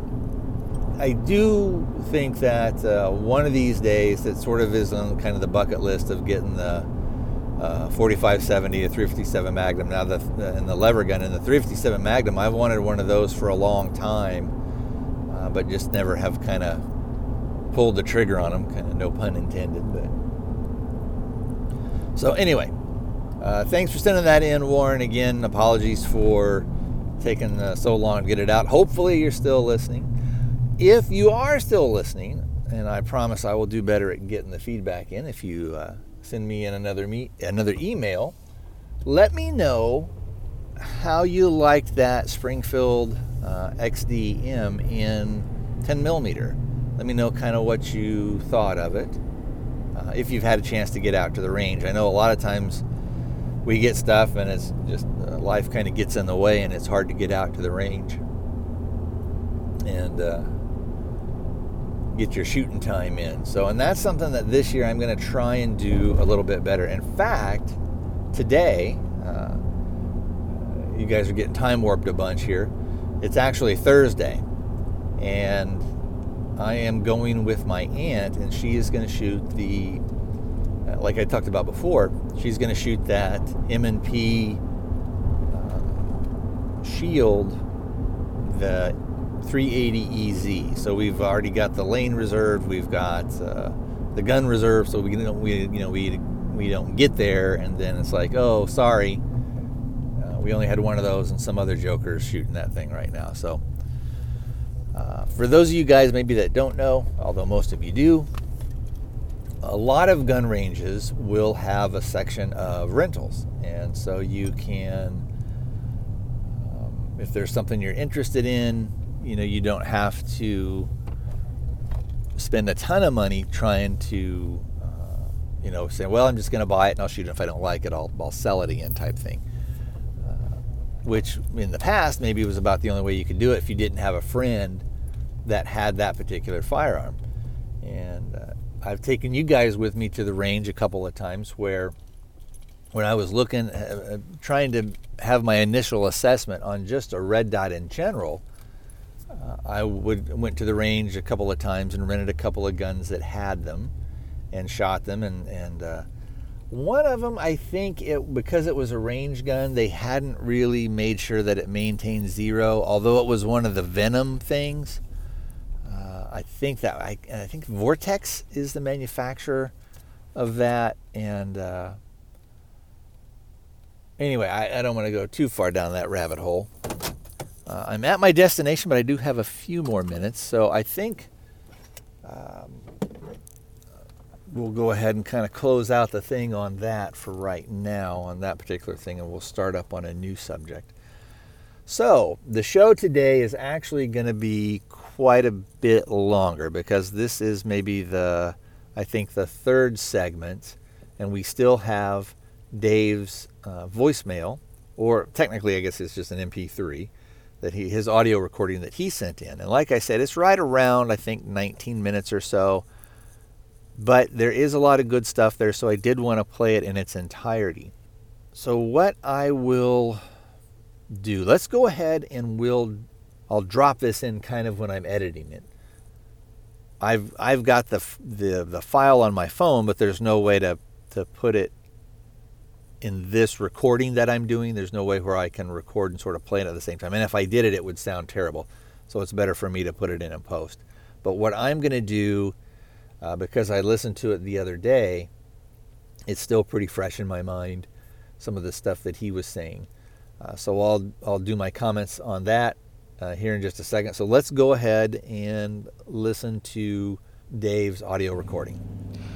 Hey Tony, it's Dave in Utah. Um, just heard the most recent Firearms Cafe talking about uh, some of the gun laws and the uh, the UPS van shooting. I hadn't, I I guess I hadn't read into the article about how the jewelry store robbers had been in active gunfights with people before they jumped into the UPS van, but um, so if uh, I've I was able to I had the opportunity to um, go through law enforcement training a few years ago. Um, I didn't end up uh, becoming a police officer, but I did go through the academy. And one of the things that we learned in the academy is the procedures for a high risk vehicle stop. Um, and basically what you do is you you get the car to pull over and once they're pulled over then you you set up your own vehicles you know a couple of car lengths back to act as barricades and then you get out and everyone covers covers the car. People cover different sectors of it and then you have one person who in a very kind of orderly step-by-step manner they order out one person at a time and tell them to, you know, driver, stick both hands out the window, slowly open the door, keep your hands where I can see them, exit the car, move back toward my voice. And then you have one of the officers, one of your other partners, take them into custody. And then you say, okay, passenger, you know, put your hands out the window, open the door, you know, exit the vehicle, come back to. Anyway, so it's a very orderly procedure. The police maintain control the entire time. It slows everything down so everybody's heart rate comes back down. Um, and uh, that's that's the correct way to do a felony stop. Now, the way that they learned how to do that has been through um, experience. One of the big reasons why they do felony stops that way is from the FBI uh, Miami Dade um, shootout with the two bank or armored car robbers. Um, you know the really the really famous incident. In that one, they had developed a tactic where they were going to basically um, not a pit maneuver, but just kind of run the car off the road. The idea is that they would go and they would run the car off the road, and then all the other agents' cars would swarm around it, and they would they would jump out and they they would basically be surrounding the car. And um, from what I had heard from a, a, Mag 80 class that I was able to participate in from Massad Ayoob is um, there were people who were worried that like you know, are you guys crazy? You guys are gonna, you know, these violent armed felons, you're gonna stop them, and, and your idea is you're gonna just, you know, get right in their face. What if they have an Uzi? They're gonna kill you all. And um, that's basically what happened with the FBI um, shootout. You know, most of the, the agents that died, the agents that were hurt in the shooting, basically were all within a few car lengths of the of the suspects um, one agent who is actually able to get effective hits on on the bad guys um, and maintain, you know, uh, no injuries to himself was Ron Risner, and he had parked his car a couple of car lengths down across the street and was um, using the engine of, of his car for cover, leaning over the hood taking well aimed shots with the 9 millimeter. In fact, I think I had heard in, um, I think it was in the Mag 80 that Mas had said that uh, when the, the the one guy with the Mini 14, he shot Agent Hanlon, and then killed uh, killed the two other agents, and um, uh, Risner shot him in and one of his shots broke the guy's uh, and a bone in his forearm, and it caused him to drop the rifle. And so after that, he then, uh, you know, he dropped his rifle, and then he went and tried to start the car and tried to drive off. And then, of course, uh, Agent Morales, you know, shot at him with a shotgun, etc. But uh, Mas was telling us that um, Ron Risner was kind of the kind of the guy whose example that we should follow.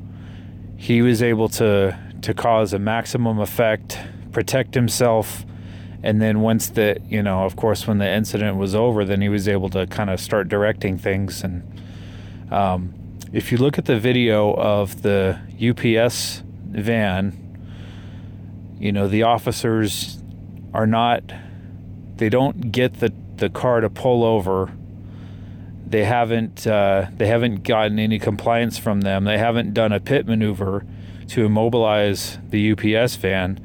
The UPS van was simply just stuck in traffic at a at a traffic light, and so, you know, the rest of the public doesn't understand that there's a that there's a police chase going on.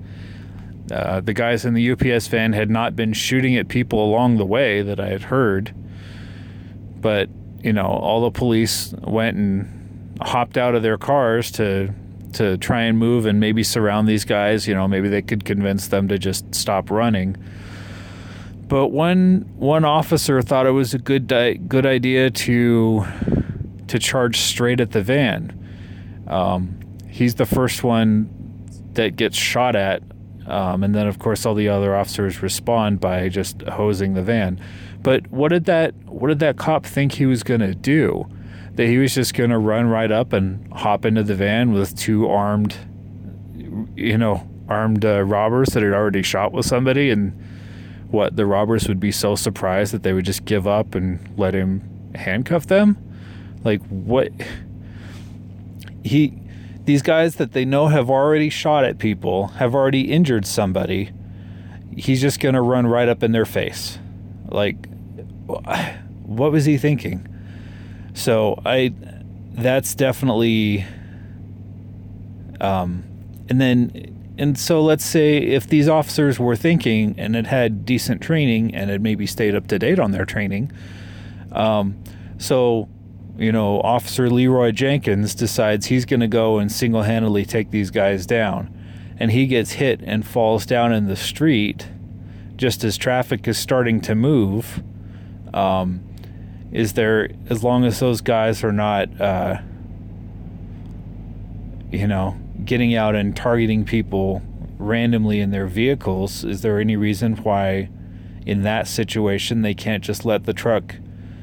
you know, start moving again and go and rescue their their brother officer and provide first aid and things like that, and then catch the UPS truck later when they're able to get it to pull over or disable it or wait till it runs out of gas or just follow it until they realize there's nowhere to run.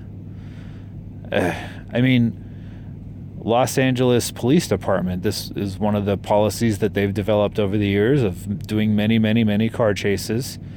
They will pursue the suspect vehicle, but they're not going to pursue them so closely that the person panics and starts to get reckless and starts smashing into people. Um, they'll just use their helicopters, they'll use their vehicles to just follow them until that person runs out of gas or decides to, you know, make a break for it, and uh, and if the person leaves LA County, basically, I think the standard is, like, say they're going to go head north out of Los Angeles. Once they leave LA County, and once it gets to be where the traffic is a little bit lighter, then then the California Highway Patrol or whoever pursues them is going to do a pit maneuver and stop the chase. But you know, with that recognition that it's so dangerous to chase someone in heavy traffic like that, LAPD has found the best tactic is it's not sexy, but you just wait them out. Just yeah, they, they they'll run, they'll run, they'll run. Eventually, someone's gonna have to go to the bathroom. Eventually, the car's gonna run out of gas. Eventually, they're gonna decide that, yeah, maybe I can make it on foot. Like they're not gonna be able to go forever.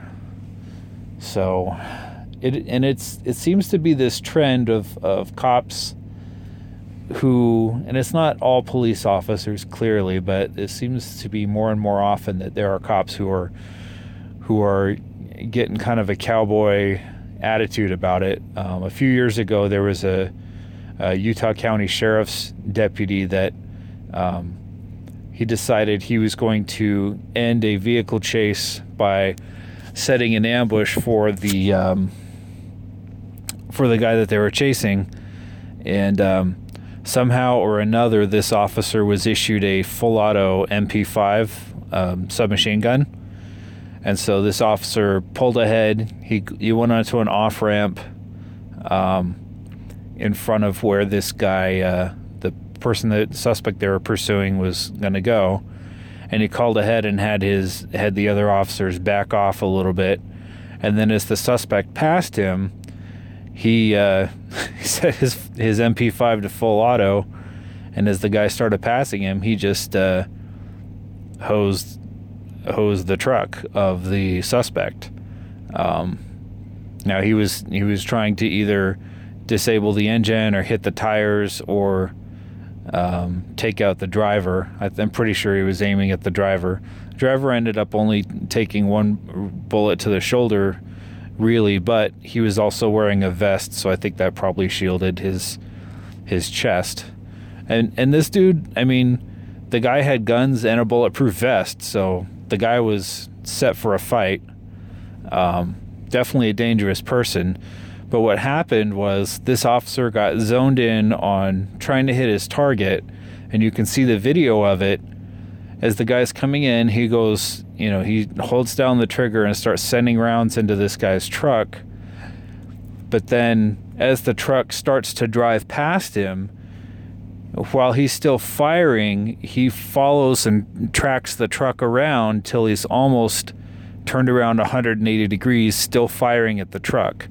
And um, one of his bullets actually missed the truck and broke a window in a passenger vehicle heading the opposite direction on the freeway. So he he almost drilled a a random bystander in the head with his you know little machine gun stunt, and uh, nobody got hurt.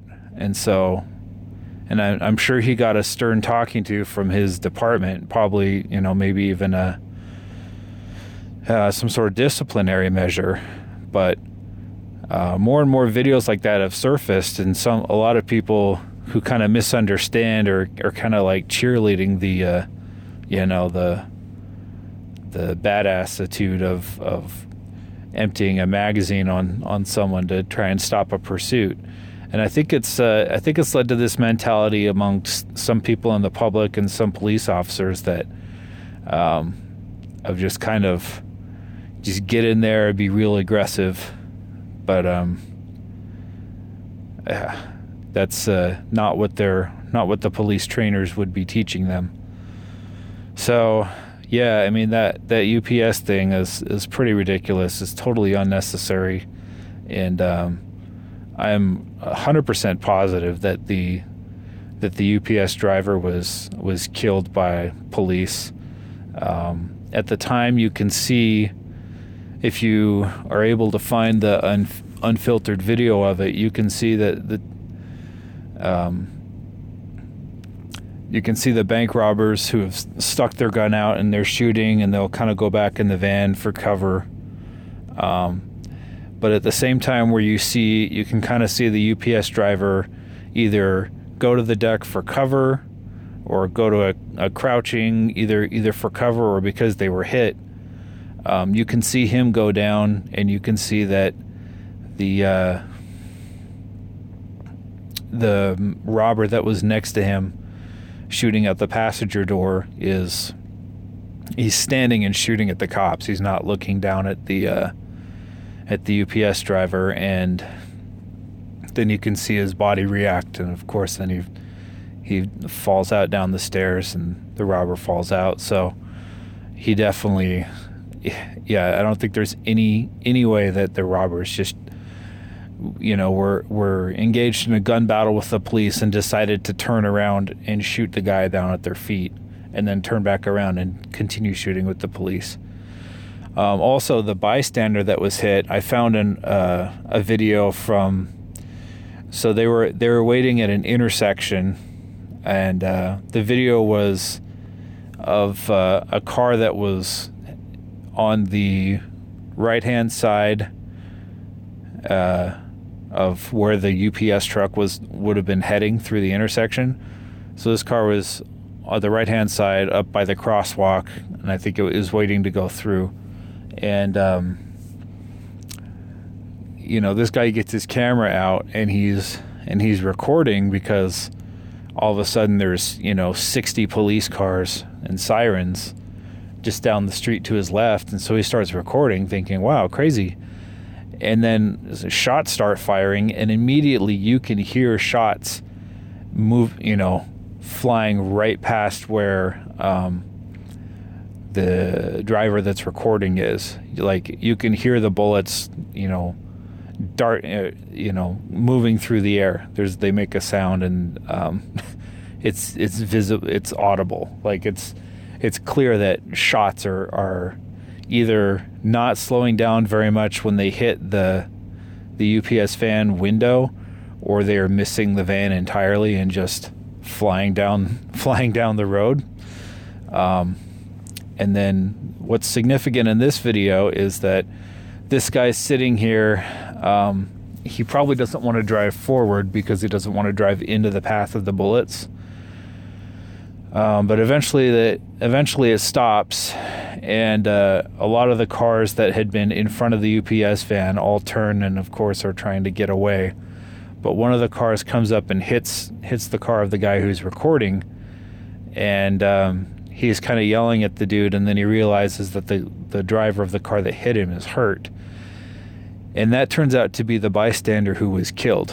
Now you can look in um, a couple of frames of the video, you can see that the bystander, he's sitting in his driver's seat, he kind of slumps over, and you can see in his back window at about about head or neck level, there's a hole on the driver's side in the back window.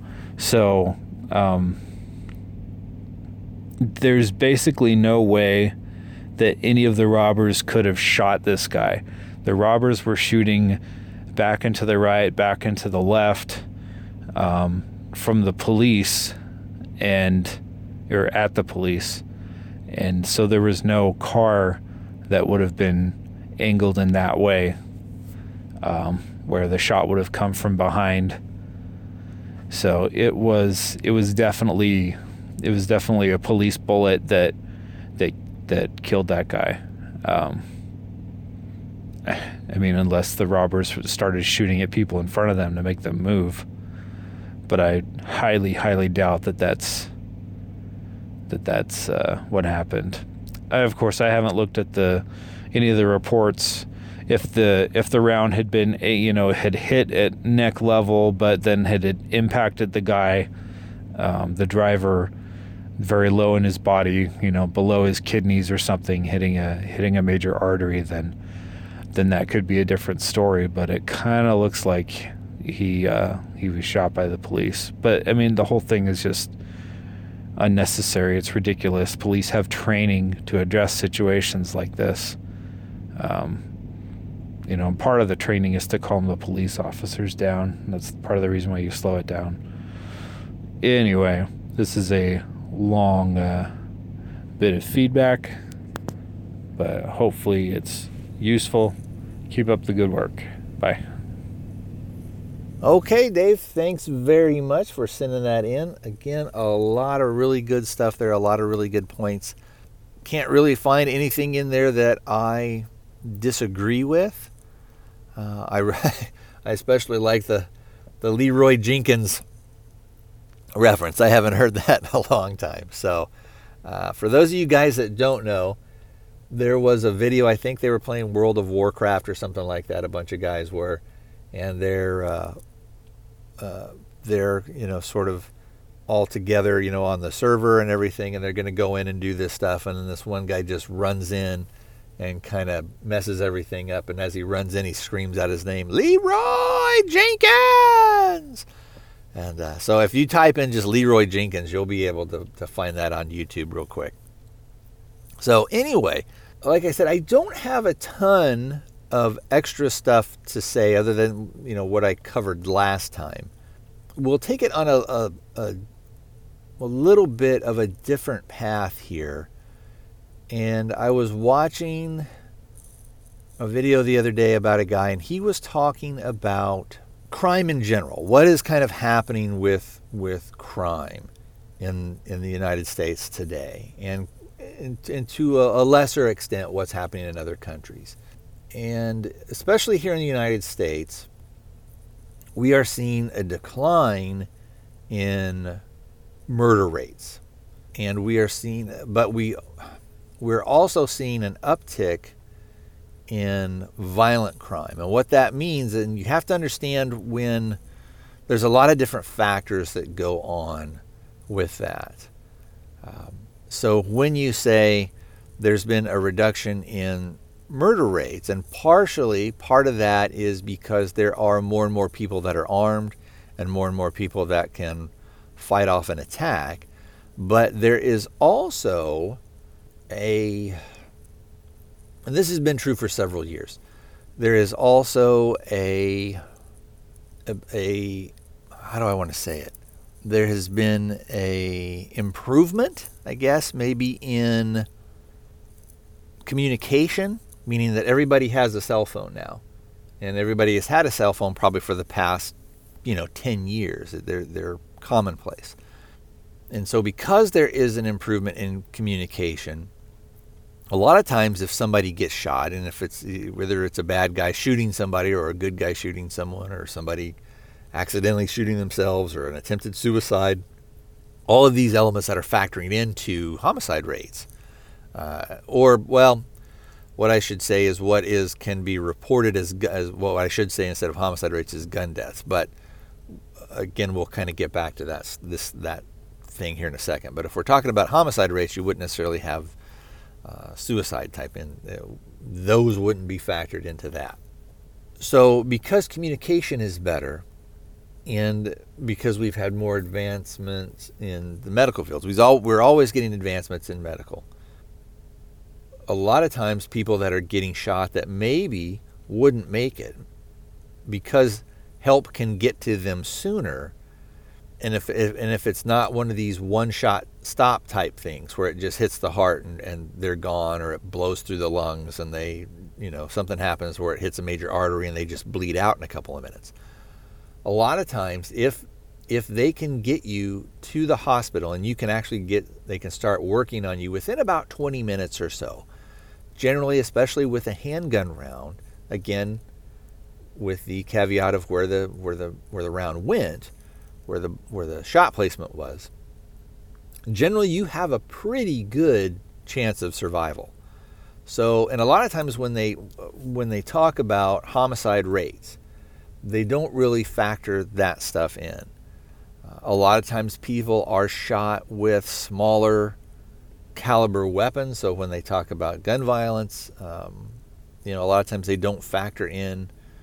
Well, yeah, this person was shot a bunch, but uh, it was with a smaller caliber. Maybe it was with a 22 or a 25 or uh, you know a 32. Although you don't see those calibers that much anymore. But even with 9 millimeter, a lot of times if, if you can get to the hospital on time and it hasn't been just a devastating wound, uh, again with shot placement, you've you've got a pretty good chance of survival. It doesn't mean that you're not going to be messed up for the rest of your life, or that you may uh, have major problems going forward, but you're not going to die. So Part of that has to do with, again, why the homicide rate has gone down and then why the violent crime rate has gone up.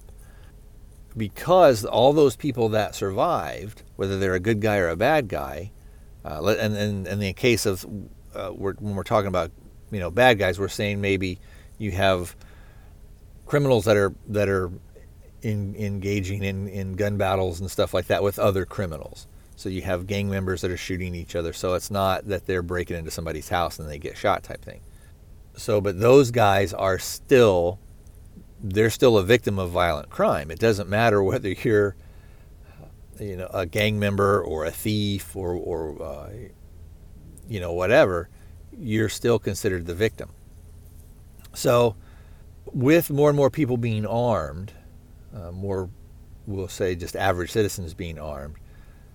Criminals, in, in my experience, were more apt to be afraid of an armed citizen than they were of the police because the armed citizen doesn't really, they're kind of like them. They don't really have any rules of engagement. Now, we have self imposed rules of engagement, but we don't necessarily have to, in some ways, we have it easier than the police. In some ways, we have it harder than the police, especially in an aftermath thing. A lot of times, though, and, and this is kind of going to get to the point, and I'm going to talk and sort of tie this in a little bit with the, with the UPS shooting, the Florida, that happened down in Florida. A lot of times we have to, to, to really look at a lot of the different factors when we hear, oh, murder rates are going down, or this is happening, or that is happening, or in the case of school shootings and we see that, and then when they say stuff like, oh, their school shootings are going up and mass shootings are going up. Well, what does that mean? Where are they getting that information? And the re- one of the reasons, and especially if we look at some of the things with school shootings and mass shootings, why those things are going up, is the people that are reporting it and the people that are classifying it have an agenda. And the agenda is not pro gun the agenda is we want to make guns and the ownership of guns look as bad as as possible. So what they're doing is they're they're moving, they're constantly moving what we'll call maybe the the burden of proof for lack of a better term uh, or they're they're lowering that bar to entry into the uh, that category. So if you were to say to somebody, is it a school shooting when there is a school across the street and and it's it's on a, it's on a Friday afternoon, but it's four o'clock and nobody's really there. And across the street, there were a couple of guys that were, you know, were shooting at each other, and a bullet went through one of the windows. And by the time it got over there, it just kind of went through, and it, you know, it wouldn't have even hurt anybody, type thing. Uh, or you know, somebody comes there on a Saturday, they drive into the school parking lot because it's kind of deserted, and they kill themselves. They shoot themselves. Would you consider that a school shooting? And most people, even if they were kind of anti gun, would say, well, no, you know, a school shooting is when somebody goes in and is actively trying to shoot people in the school. It's not all these. And so there was, you know, there were several other things that were that were like that that you could that where where they are saying there is a, a, a grain of sand's worth of truth on the whole beach. And so, you know, they then pop that into the category. But when you actually start saying, okay, well, somebody actively came to the school to try and shoot as many people as possible, then those numbers start going down. Are there there kind of maybe more of those than there were in the past? I would probably say yeah, but not to the extent that there that there is. And like I've talked about on this show before, there is a way to stop those school shootings. If if word got out that there are armed staff members there and it's more than one and you don't have any idea who it is and those people are committed to if your 15 year old self comes in there and starts shooting up the school they're going to kill you what a lot of those people might do is do something a little bit different. They might, and I think that if that were common knowledge, that you would not have school shootings would go away. It is sort of like nobody really goes in and starts to shoot up a police station. Nobody goes in and starts to shoot up the gun range. And in a country this size, look, you, you would never ever be able to 100% stop something like that because you're dealing with people who, whether you want to say that they're crazy, they're mentally ill, um, they have derangement, those people have made, and even if they have those things, those people have made the commitment to do that. They have that mindset where they're going to go in, and if that means that they get killed, so be it. And a lot of times that's what they want to have happen.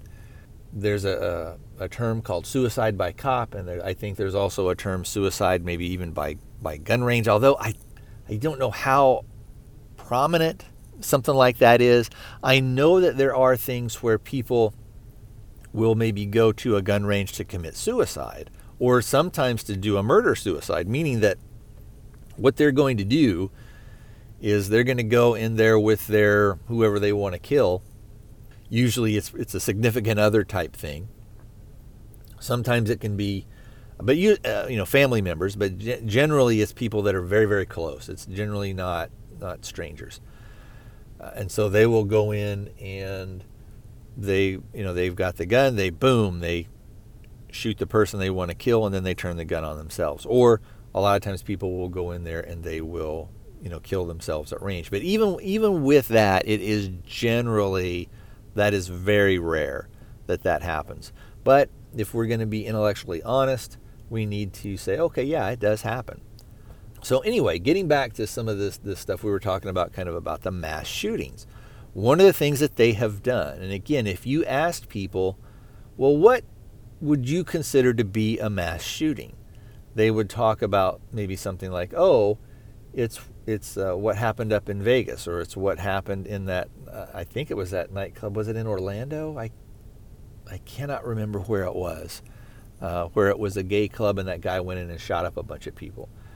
Um, they generally probably would say, "Oh, you know, three people is kind of a it's a tragedy, but I don't I wouldn't really say that was a mass shooting." And especially if you include the shooter in that. They would say, "Oh, so he shot two people and then somebody else shot him or the cop shot him or a bystander shot him or he, then he killed himself." and he's part of the body count, most people would say, ah, that guy really shouldn't be considered in there. But a lot of times it is, you know, when when they'll when somebody goes in and maybe they shoot four or five people, which is a horrible thing, but then you find out, oh, the fifth victim was the actual shooter. And sometimes with the mass shootings, they're they also kind of conflate the numbers to make it sound like they'll say, well, five people were shot and maybe only one or two people lost their lives. You know, which is, a, again, I'm not trying to, we, we have to sort of dismiss emotion here a little bit and, and take a step back from that. I'm not trying to say, oh, it's only three people, so it's not a big deal. It's still a horrible tragedy. But to call that or identify that as a mass shooting, especially when the people that are saying, well, here's here's how those categories work and here's how we're going to do those statistics, are people that have an agenda, again, to make the ownership of firearms in this country uh, something that cannot be done. That that you know, you all of them have to be turned in. Nobody has guns except for uh, again, you know, criminals and police. And even if the criminals and police didn't have them, they're going to have knives, they're going to have, you know, sticks, or they're going to just have their own physical strength and size or numbers. Now, I don't think probably in the United States, probably in my lifetime, if I live another 40 years, I, I don't think gun ownership in this country is going to go down. There could be some regulations that come and go, you know, but I don't know if it's necessarily going to be a thing of where we're going to end up like Europe. We might, I you know, I don't know if if we do. Like I said, I don't think it'll be in my lifetime. I probably will be dead and buried long before that happens. But uh, you know, some wacky stuff happens. I mean, we see it with Virginia. So anyway, um, kind of getting back to the Florida thing. Technically, Florida, the the the where the UPS driver was killed, and the two hijackers were killed, and the innocent bystanders were killed that's four people. So technically, that would, would be considered a mass shooting. Now, who did that mass shooting? Who killed all those people? Well, it was the police.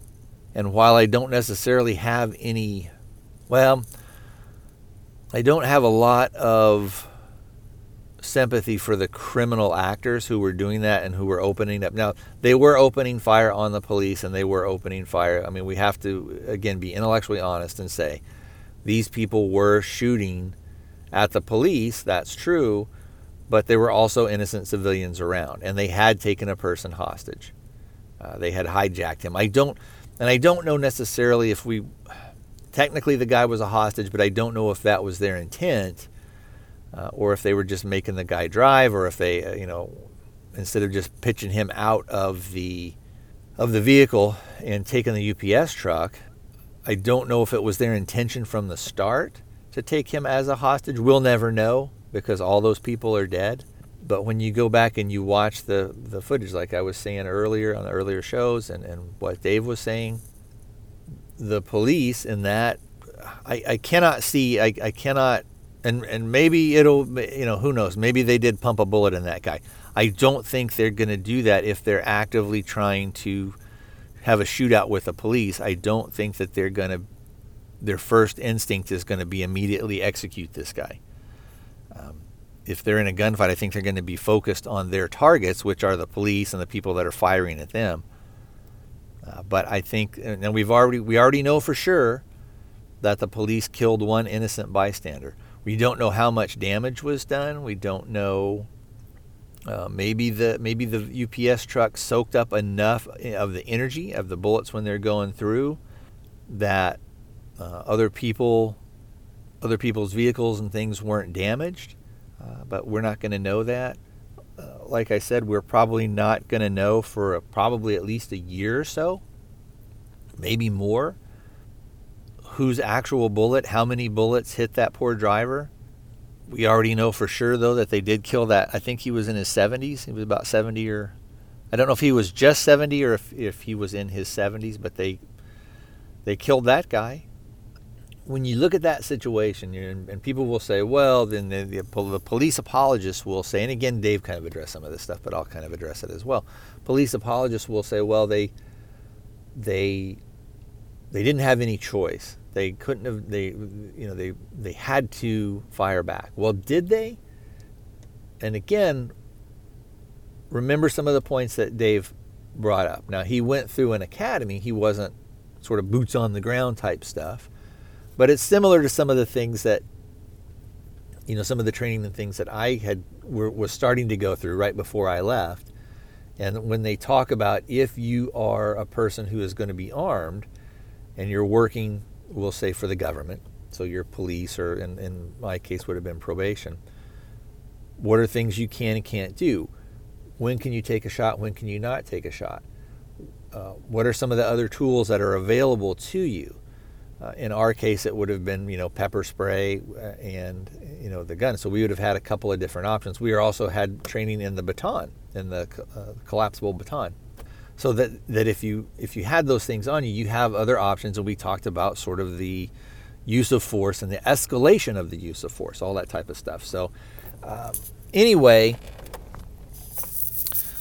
I think what we will do is call it to a close. And if you guys have some different opinions, let me know. I'd love I'd love to hear. Like I said, I I'm not concerned necessarily with length of uh, of feedback. If you got an extra long email, I will you know more than happily read it out for you. If you've got a little bit longer audio, uh, I welcome it. You know to the show. It's it's good to hear sort of a different voice and different opinions, things like that.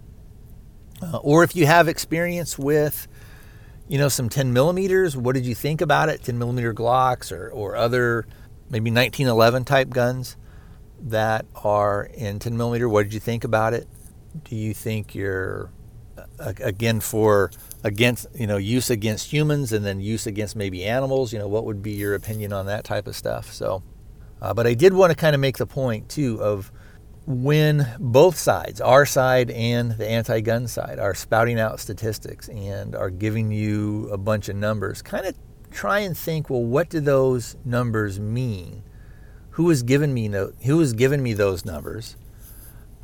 If they seem to fit what I believe, or they don't fit what I believe, why is that? Who, uh, again, what's the agenda of the people that are doing that? Is it does it come from a person who maybe doesn't have who's going to just report the information and maybe isn't going to let their bias get in the way i think a guy that and uh, that is really good at that is john lott and you know he was an economist and he looks at the numbers looks at tons of different variables does he have a bias you know maybe you know I, w- I would say probably a little bit in that i think the reason he has a bias is because he has, excuse me, my voice is starting to go here a little bit, been talking so long. He has seen what the information and the, the, the true data is. And so when you look across social, economic barriers, when you look across, oh, this is, you know, suicides versus homicides, this is, you know, gang shooting versus home defense shooting, this is, you know, versus uh, murder of a spouse or murder of a family member type thing. And he's seen, oh, okay, this is what the information says. And the information says basically more guns in the hands of good people equals less victimization. And even with that, we have to understand that it gives you, the, the person, the good guy, a chance to fight off the bad guy. Anyway, I am going to go ahead, excuse me, woo! I'm going to go ahead and draw it to a close. And uh, I would love to hear from you guys. Voicemail 206 745 2731. Email firearmscafe at protonmail.com. All one word firearmscafe at protonmail.com. All right, I will talk to you next time. Hey guys, guess what? I tricked you. I've got a little tiny bit of a segment. I know this show is about 14 hours long, but is what it is. Anyway, I just got back from the range and I had gone with my aunt. She wanted me to go with her and kind of go through the shooting process, so to speak, of the M&P Shield. And originally we were going to shoot the the 380, the EZ, uh, because she had some hand strength issues. She had gotten, she had made the reservation and gotten there a little bit before me, and and talking to the guy, he was like, well, why don't you try the 9 millimeter? And so she was like, well, I'll go ahead and give that a try. So we ended up trying the 9 millimeter. We did not shoot the 380. We're probably going to go back uh, a little later and go ahead and shoot that just to, so that she has a a good reference. She likes the gun uh, that we shot, which is again is the EZ and the 9 millimeter. This is the M&P Shield EZ. So I think she may end up getting that. Um, it holds eight rounds. I don't know if they make, and it's a single stack. I don't know if they make uh, other stuff for it. I found the gun to uh, to be fine. Um, it is a little, maybe a little snappy, and uh, the, and for me, I don't necessarily. I don't really care for the trigger. It's okay. It's fine. I am so used to now shooting the HK trigger, and I am also used to shooting the Glock trigger. So that's sort of my my baseline. And I've shot other M&Ps in the past, and I've never been fond of their triggers. Now, of course, having said that, that's kind of a, a, a little bit of a nitpick thing, I guess. But uh, you know, uh, if somebody said, "Well, all you can have is an M&P," and you have to have the stock trigger, I'd be like, "Okay, it's fine. I'll, I can shoot it just fine." Uh, as far as accuracy, it was fine. It shot kind of for a range gun. I thought it probably it, it shot pretty much where I was aiming. Uh, if I would do my part, and I think, like I said, I did find it a little bit, maybe a little bit snappy uh, with the recoil. Uh, I found that as far as the gun fitting, the way that the uh, the grip is, and maybe I, again I'm just used to either a Glock or, or the HK VP9 I'm so much more used to that that I think it would take me a few rounds. And I only, I think I maybe only shot, I don't know, 10 rounds, and I had her shoot the rest, uh, which she shot maybe about 15 rounds. But you know, we started off doing some dry fire and, and going slow and, and working on grip stuff. And she, like I said before, is a relatively new shooter. She doesn't have a lot of experience. So what we're going to do, maybe in a couple of weeks or so, or maybe sometime next week, I don't know is we're going to go back and we're going to shoot that, the EZ and the 380, just to see what she thinks. I know some people are kind of down on 380 for a self defense round, but a lot of times I think that we sort of, I don't know, over overplay the importance of that.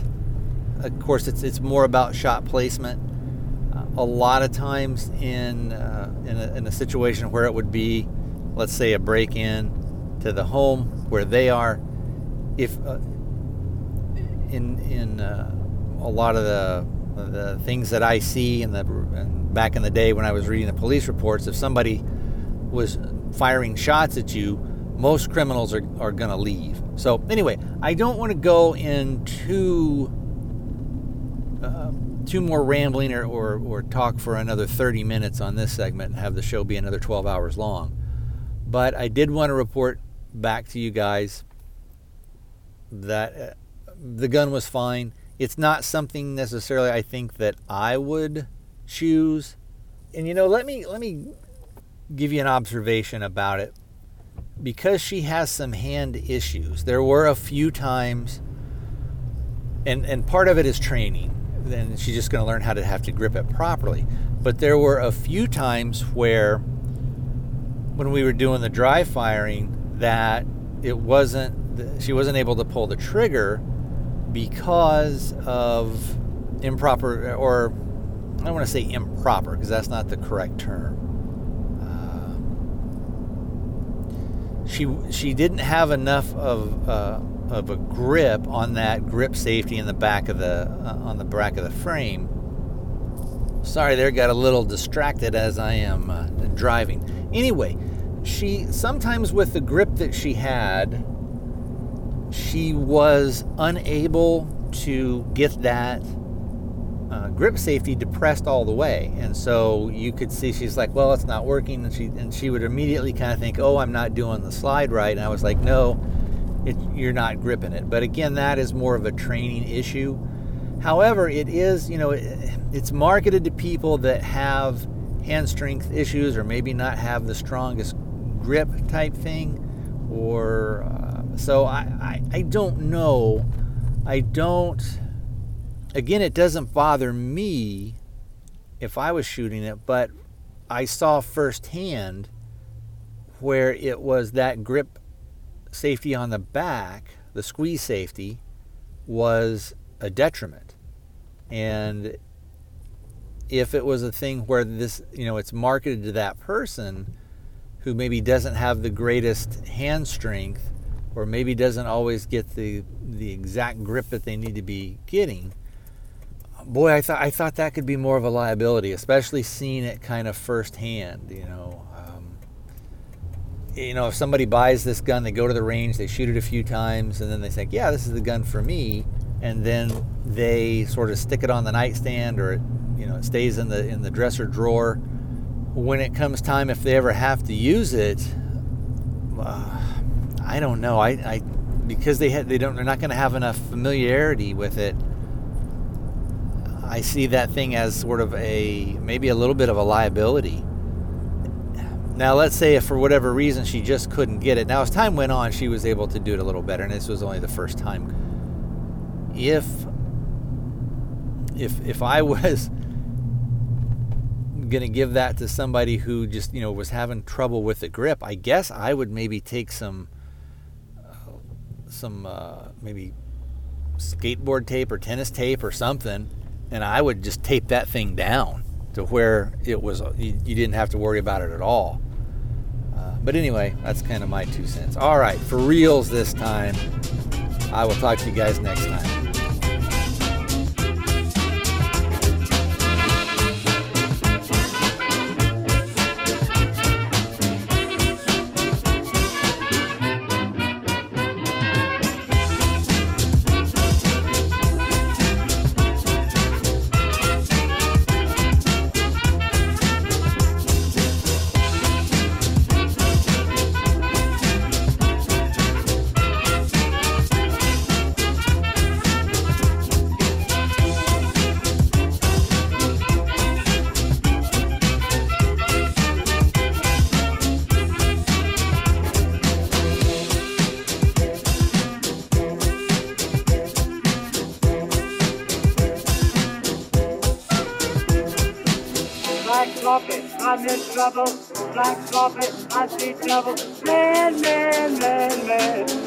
Gonna get home. Black carpet, I'm so dizzy. Black carpet, please get busy. Oh, oh, oh, oh, now make get home. Black carpet, I'm in trouble. I'm so dizzy. Please get busy. Man, man, man, man. I'm not gonna get home.